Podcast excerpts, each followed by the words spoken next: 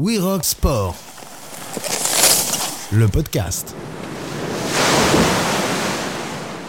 Rechercher l'apesanteur en s'élevant dans les airs ou en plongeant vers les abîmes, s'élancer et retenir son souffle jusqu'à retoucher terre, sentir son corps dans l'espace et se laisser aller la tête la première, à chacun sa manière pour s'échapper à la gravité de la Terre et défier les lois humaines. Notre invité aujourd'hui s'est d'abord épanoui sur le manteau blanc de l'hiver et les sommets perchés, avant de trouver un nouveau souffle dans les profondeurs aquatiques. Du ski freestyle à l'apnée, Kevin Rolland ne cesse de repousser ses limites et nous emmène avec lui dans la poésie de ces univers colorés de nuances et reflets. Ancien champion du monde de ski halfpipe, 5 fois victorieux aux X Games et une médaille olympique, entre autres réalisations et projets, Kevin Rolland a porté au plus haut les couleurs du ski français et a participé à l'essor d'une discipline autrefois alternative et aujourd'hui olympique. En près de 20 ans de carrière à haut niveau, il a démontré ce que persévérance et résilience veulent dire. Il a tiré sa révérence du circuit international l'hiver dernier, mais continuera sans nul doute de nous faire rêver. Il est avec nous aujourd'hui pour ce nouveau numéro de We Rock Sport, le podcast. Bonjour à toutes et à tous et bonjour Kevin. Et salut. Merci d'être avec nous. Kevin, en préparant cette rencontre, je suis retombée sur une archive, une interview de 2009 dans laquelle le journaliste demandait si le ski freestyle était un sport de jeunes. Tu avais alors 19 ans et tu avais répondu que oui, que les skieurs évoluant dans le halfpipe avaient entre 18 et 26 ans. 15 ans plus tard, que répondrais-tu si on te reposait la même question ? C'est une bonne question, c'est toujours la même chose, on est toujours un sport de jeunes. On est un sport jeune parce que je pense, en fait, c'est un sport qui change, qui fait que évoluer, vu qu'on a un sport freestyle où le but c'est d'être créatif et donc chaque année ça repousse les limites techniques mais aussi en termes de création de nouvelles figures, de nouvelles choses possibles à faire. Donc je pense qu'on reste jeune de cette manière. Près de 17 ans de carrière quand même et un palmarès incroyable, je le disais en introduction, un titre de champion du monde en 2009, 5 victoires aux X Games et je crois, si je ne me trompe pas, 9 médailles en tout, plusieurs globes de cristal et 3 olympiades. Quel regard portes-tu sur ta carrière ? Quelles sont les réalisations dont tu es le plus fier et est-ce qu'il y a peut-être des regrets ? Je suis assez fier, oui, d'avoir réalisé un rêve parce que quand j'étais tout petit, ce que je voulais être, c'était champion du monde, c'était gagner les X Games. J'ai été champion du monde, j'ai gagné les X Games. J'ai fait ça pendant très longtemps, beaucoup plus longtemps que la moyenne des athlètes, en tout cas en compétition. De mes 16 ans à mes 33 ans, j'étais sur le circuit, donc c'est quand même assez incroyable, donc je peux pas être plus heureux. Et en plus de ça, j'ai eu forcément des graves accidents et plein de défis durant ces 17 années, des gros défis pour justement rester dans cette vie que j'aimais, de cette vie de compétiteur, et j'ai réussi à chaque fois à m'en sortir, tant bien que moi là. S'il y avait un moment que tu devrais garder de toutes ces années de compétition, ce serait lequel ? Alors, un moment, je dirais la première fois que j'ai gagné les X Games, parce que faut savoir que les Jeux Olympiques, ils n'existaient pas encore à cette époque. Et les X Games, c'est ce que je rêvais depuis toujours, depuis que j'ai 8 ans. Je me levais la nuit pour regarder les X Games. Et donc, les gagner pour la première fois, c'était magnifique. Mais avec le temps, on me pose souvent cette question et j'ai bien réfléchi. En fait, je vais dire, c'est la fois où qui m'a le plus marqué, c'est peut-être la dernière fois que j'ai gagné les X Games.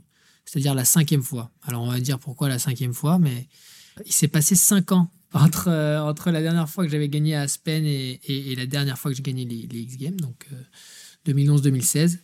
Et je me suis acharné et ça a été très très dur. J'ai vraiment tout donné, ça a été très compliqué et j'ai réussi à atteindre enfin cet objectif de revenir sur le devant de la scène. Et je pense que c'est ce qui m'a procuré le plus d'émotion, le plus de satisfaction d'avoir eu un gros challenge et d'avoir réussi à le remporter, quoi. Et au niveau des sensations, que ce soit sur ces journées victorieuses ou quand tu es tout seul dans un halfpipe pour l'entraînement, qu'est-ce que ça te procure, cette discipline ? Qu'est-ce que tu vas chercher dans cette pratique ? C'est l'adrénaline. Ouais. C'est assez simple, c'est de l'adrénaline. Il y a de l'adrénaline parce qu'il y a de la peur, parce qu'il y a des sensations quand même. Mine de rien, monter haut, monter à 6 mètres de haut au-dessus d'un mur de glace, c'est des sensations qui sont indescriptibles. tout est lié avec la peur, l'excitation, être heureux de poser sur les pieds. Mais il y a aussi le côté compétitif, le côté réussir à gagner une compétition ou la perdre. Mais en tout cas, tout ça crée des émotions parce que les moments sont très, très, très intenses. Et c'est ce que j'aime dans la vie, c'est créer des émotions. Alors, pour avoir des belles émotions, forcément, on ne peut pas avoir que des belles émotions. Mais du moment qu'il y a des émotions, c'est qu'il se passe quelque chose et qu'on vit à fond, quoi. Et c'est ce que j'ai aimé dans l'halfpipe et la compétition durant toutes ces années. Et dans cette même interview dont je parlais tout à l'heure de 2009, on présentait le ski halfpipe comme discipline extrême et alternative. Aujourd'hui, elle est au programme des Jeux d'hiver depuis 2014 et les Jeux de Sotchi. Qu'est-ce qui a changé sur cette dernière décennie ? Qu'est-ce que l'olympisme a apporté au halfpipe, selon toi ? Bah, l'olympisme a apporté une certaine professionnalisation, un peu plus de rigueur, on va dire, dans tout ce qui est entraînement, tout ce qui est programme. C'est peut-être, j'aime pas faire, ça fait un peu le vieux con qui dit ça, mais voilà, ça a coupé un petit peu de fun, mais il y a des bons côtés et des mauvais côtés. C'est-à-dire qu'il y a ce côté où ça a mis la lumière sur le ski freestyle. On a aujourd'hui de très belles infrastructures, même s'il n'y en a pas beaucoup. Le peu qu'il y a, c'est magnifique. On a un niveau qui est incroyable. Et ça, c'est grâce à l'olympisme. C'est parce que ça a tiré tout le monde vers le haut. On a vraiment un niveau de halfpipe aujourd'hui qui est très, très impressionnant. Mais forcément, on a perdu pas mal d'athlètes sur le chemin parce que justement, ça a demandé beaucoup de rigueur. Il y a aussi... c'est devenu beaucoup plus élitiste. Aujourd'hui, pour faire du halfpipe, il faut aller sur des camps d'entraînement qui sont faits en Suisse ou en Autriche ou aux États-Unis. Donc, il faut payer un ticket d'entrée pour aller s'entraîner. Tu peux pas prendre ton forfait et dire « Allez, aujourd'hui, je vais faire du pipe ». Ça marche plus comme ça. Et ça, c'est ce qui est triste dans le côté professionnalisation. Et oui, c'est ce que j'allais te demander aussi. Est-ce que cette professionnalisation a enlevé un peu de caractère à la discipline ? On parlait tout à l'heure des X Games où, à l'époque, c'était le rendez-vous de ces disciplines alternatives où sport et spectaculaire faisaient vraiment le sel de ces compétitions. Il y avait un grain de folie raisonnée parce que vous restiez quand même des athlètes et il y avait une performance physique, un engagement qui était indéniable. Est-ce qu'on retrouve encore quand même un petit peu ça de toute manière dans le freestyle ? Alors oui, quand même. Moi qui suis sur beaucoup de compétitions, qui ai fait 3 Olympiades, j'ai fait beaucoup de Coupes du Monde, etc., il y a toujours ces mêmes émotions, il y a toujours ces moments très intenses, ces moments de folie aussi, parce que ce soit les anneaux olympiques ou les X-Games, la pression, l'adrénaline nous fait faire des choses, nous fait sortir de notre zone de confort et forcément on voit des choses incroyables à chaque fois. Donc je veux pas trop jeter la pierre à ces événements parce que ça aide beaucoup de sportifs et c'est chouette à regarder. C'est encore chouette à regarder, c'est pas boring du tout. Mais voilà, je pense que c'est aussi une autre génération. Il y a un peu une autre manière de fonctionner, mais ça veut pas dire qu'elle est moins bien. Et est-ce que toi, quand tu as commencé le ski freestyle, tu t'imaginais qu'un jour, cette discipline serait peut-être olympique et que tu deviendrais, des années plus tard, un skieur olympique et même porte-drapeau de la France lors des derniers Jeux ? Non, moi, pas du tout. Quand j'ai attaqué le ski freestyle, on était un peu les Kaira des pistes à cette époque. Donc, pas du tout. Moi, il fallait déjà travailler pour voir qui étaient les meilleurs skieurs. Il fallait acheter les magazines, regarder les photos. Bon, je parais très vieux quand je dis ça, mais c'est la vérité. Sur Internet, il n'y avait pas encore grand-chose. On achetait les DVD. Donc, c'était vraiment le tout début.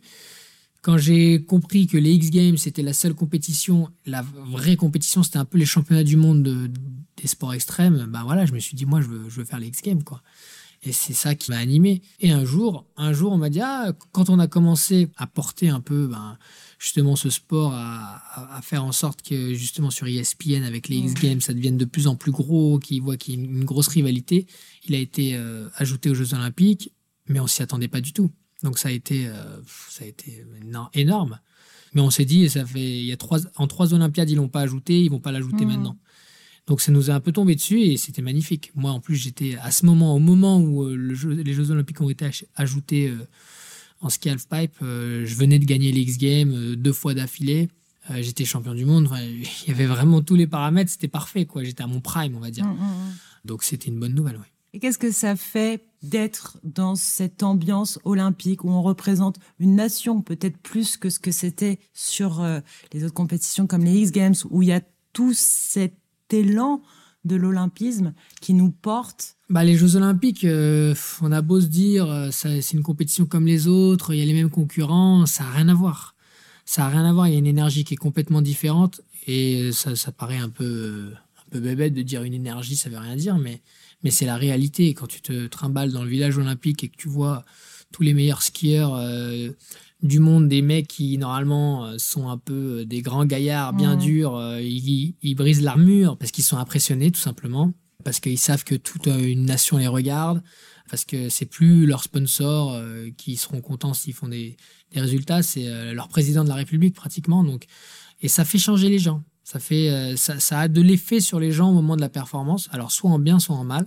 Et c'est ça qu'il faut arriver à supporter. Et c'est pour ça que c'est un peu compliqué. Mais moi, j'ai adoré ça parce que j'adore tellement le ski que de pouvoir le montrer au monde entier et pouvoir se dire que les gens qui ne savent pas du tout ce que c'est le ski freestyle, qui sont en train de cuisiner leur omelette et regarder vite fait la télé, vont voir du ski freestyle, ils vont dire « Ah tiens, c'est un Français, ils le supportent ». Même s'ils ne savent pas ce que tu fais, n'importe quel sport que tu fasses, il suffit que tu sois Français et les gens, tu sens les gens derrière toi. Et ça, je trouve que c'est la magie des Jeux Olympiques, quoi.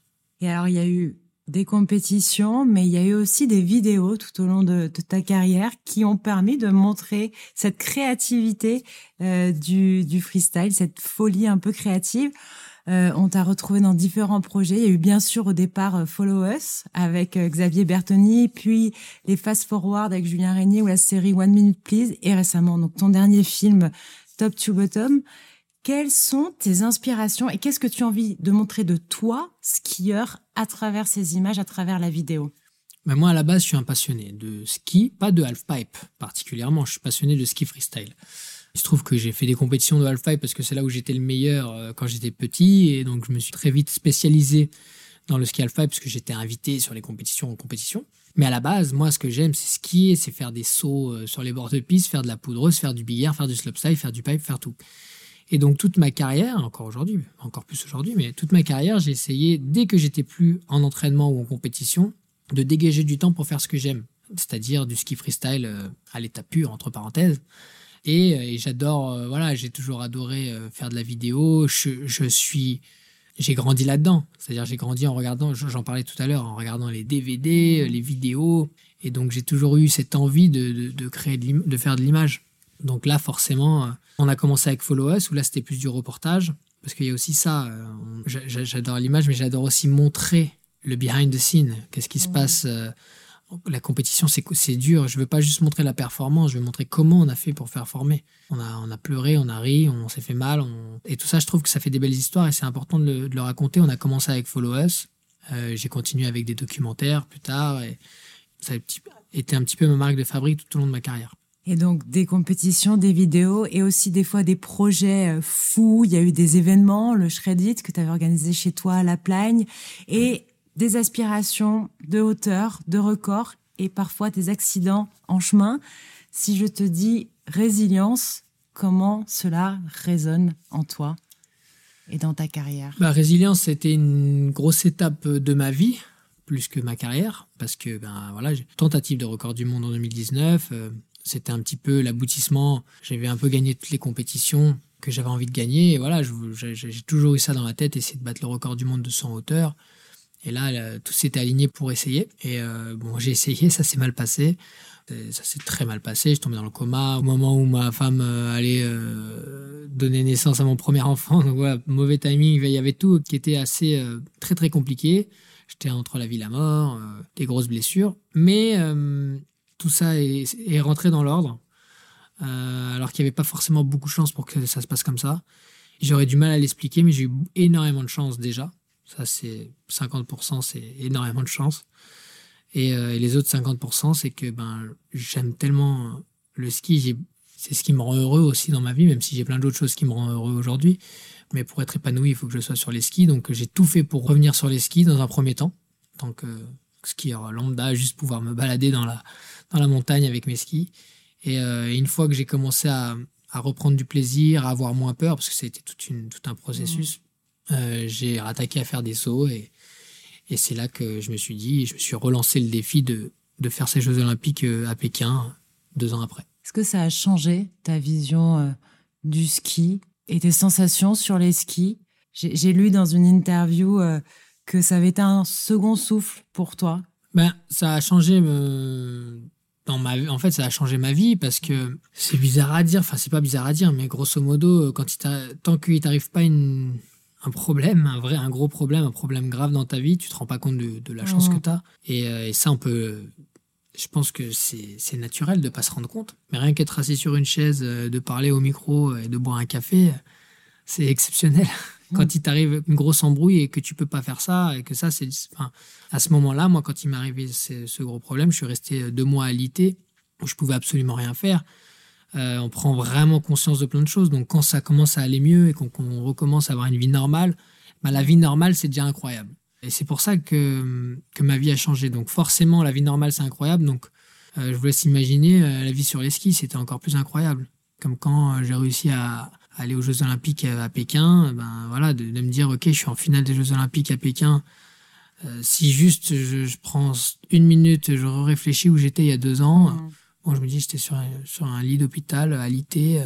On me disait que je ne reskierais plus jamais, que skieur professionnel, c'était pas du tout une option. Il fallait que je pense à faire autre chose dans ma vie.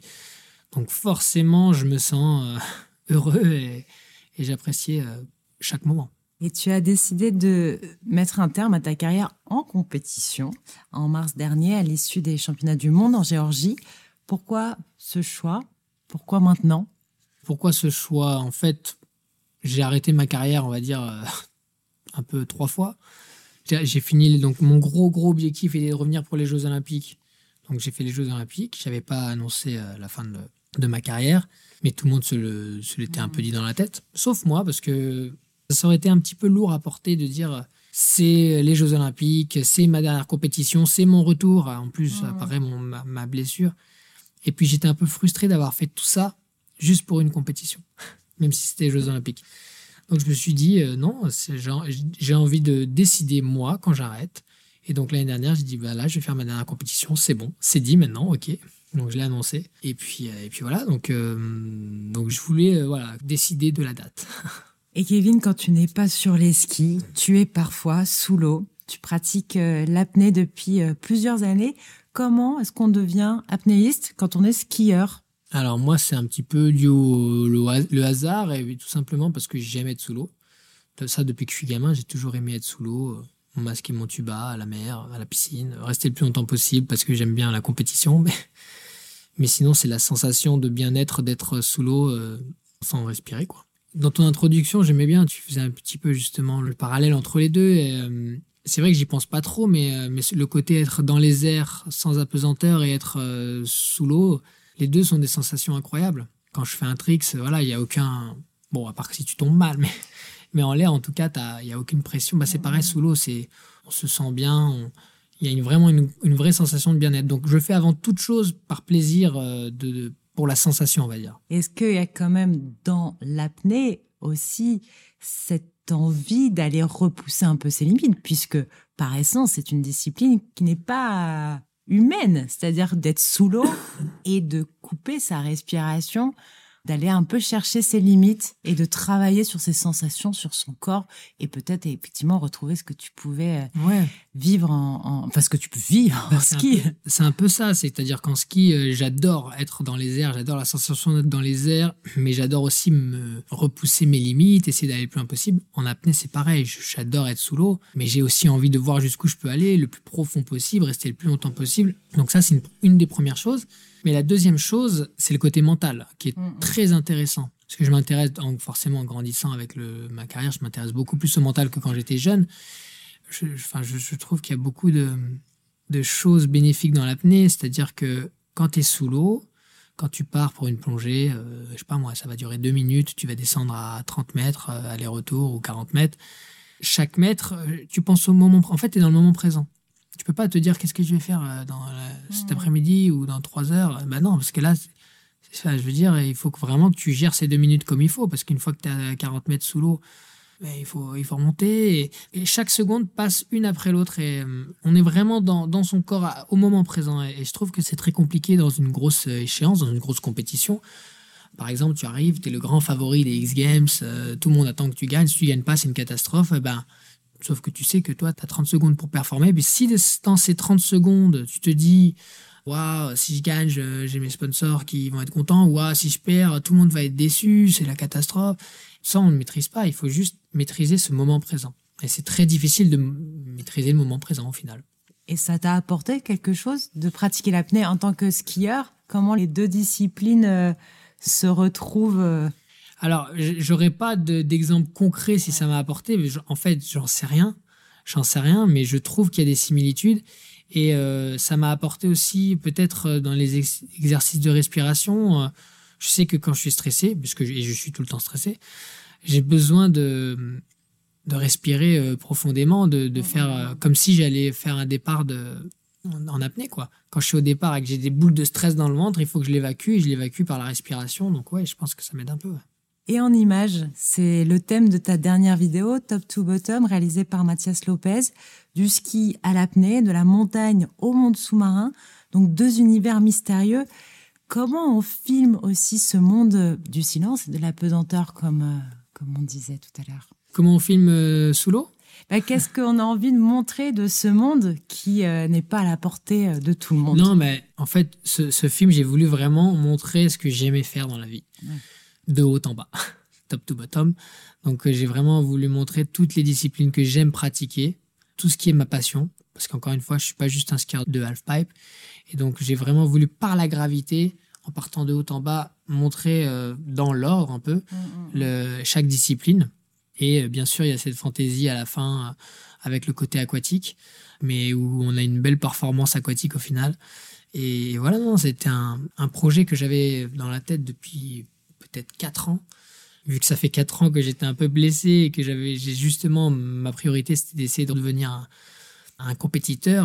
J'avais pas vraiment eu le temps de passer du temps justement sur ce projet, et cet hiver on a fait ce qu'il fallait malgré les conditions qui étaient compliquées, on a réussi à faire un beau film. Et quels sont les projets maintenant? Les prochaines vidéos, les prochaines envies, les prochaines destinations? Les projets, c'est toujours sur les skis, toujours dans la production vidéo dans un premier temps. J'ai plein de petits projets qui sont en conception aujourd'hui au niveau de la production vidéo. Je travaille aussi avec Discovery et avec Eurosport sur de la création de contenu sur leurs événements dont ils sont partenaires. Je fais des conférences aussi. Sur quel sujet?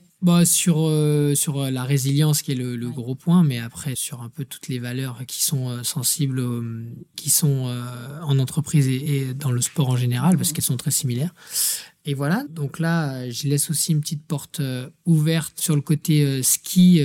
J'ai mes programmes, j'ai mes projets, mais j'ai cette facilité aussi à me laisser une petite fenêtre ouverte pour aller faire des choses avec l'opportunité, avec les conditions, en fonction de ce qui arrive. À suivre donc. Merci beaucoup, Kevin, d'avoir été avec nous. Très bonne continuation à toi.